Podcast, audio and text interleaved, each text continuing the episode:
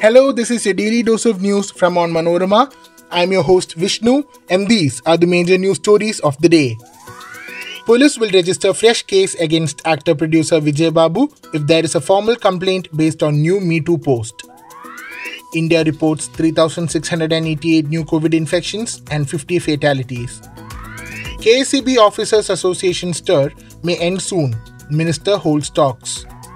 NCC's Idukki airstrip is a threat to Periyar Tiger Reserve, Centre tells Kerala High Court. Heat wave aggravates, mercury crosses 46 degrees Celsius mark in many parts of India. Let's get into the details.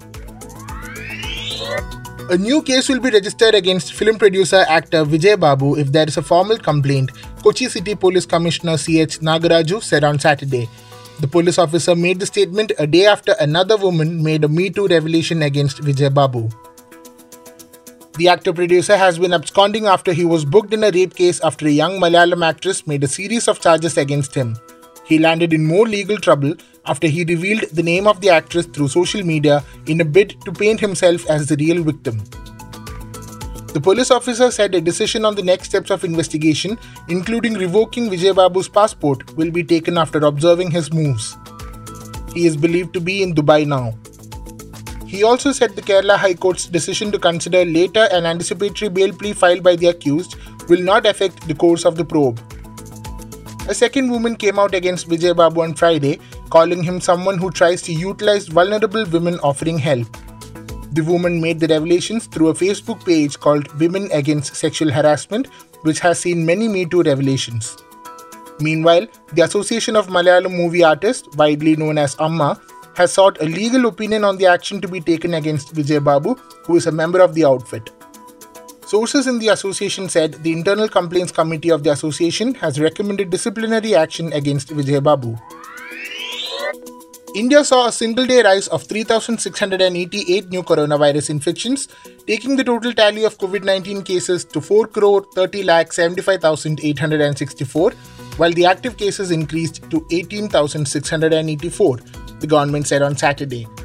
The death toll so far rose to 5,23,803 with 50 more fatalities. The active cases constituted 0.04% of the total infections, while the national recovery rate was recorded at 98.74%, according to the Central Health Ministry. In all, 883 new COVID cases have been recorded in the last 24 hours, the daily positivity rate was recorded at 0.74% and the weekly positivity rate at 0.66%, the data said. Out of 50 fatalities, 45 were reported from Kerala, 2 each from Delhi and Maharashtra, and 1 from Uttar Pradesh. The Health Ministry has stressed that more than 70% of the deaths occurred due to comorbidities. The stir by the CPM affiliated KSEB Officers Association against the management is set to end soon following a meeting held by Kerala Power Minister K. Krishnankutty. The formula to resolve the strike evolved during the three hour meeting held at Ernakulam Government Guest House on Friday.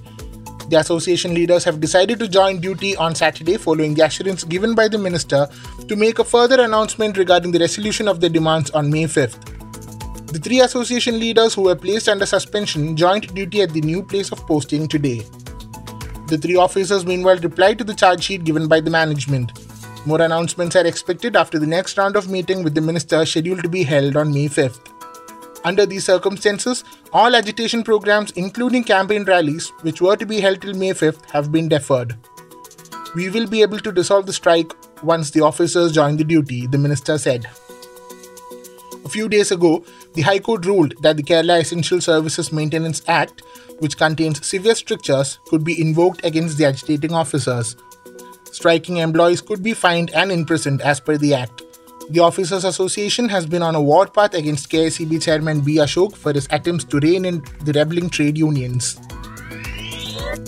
The centre has informed the Kerala High Court that the construction of an airstrip at Satram near Vandiperiyar in Idukki district is a threat to the Periyar Tiger Reserve the airstrip, which is being constructed for the National Cadet Corps, is said to be the first such in this highland district.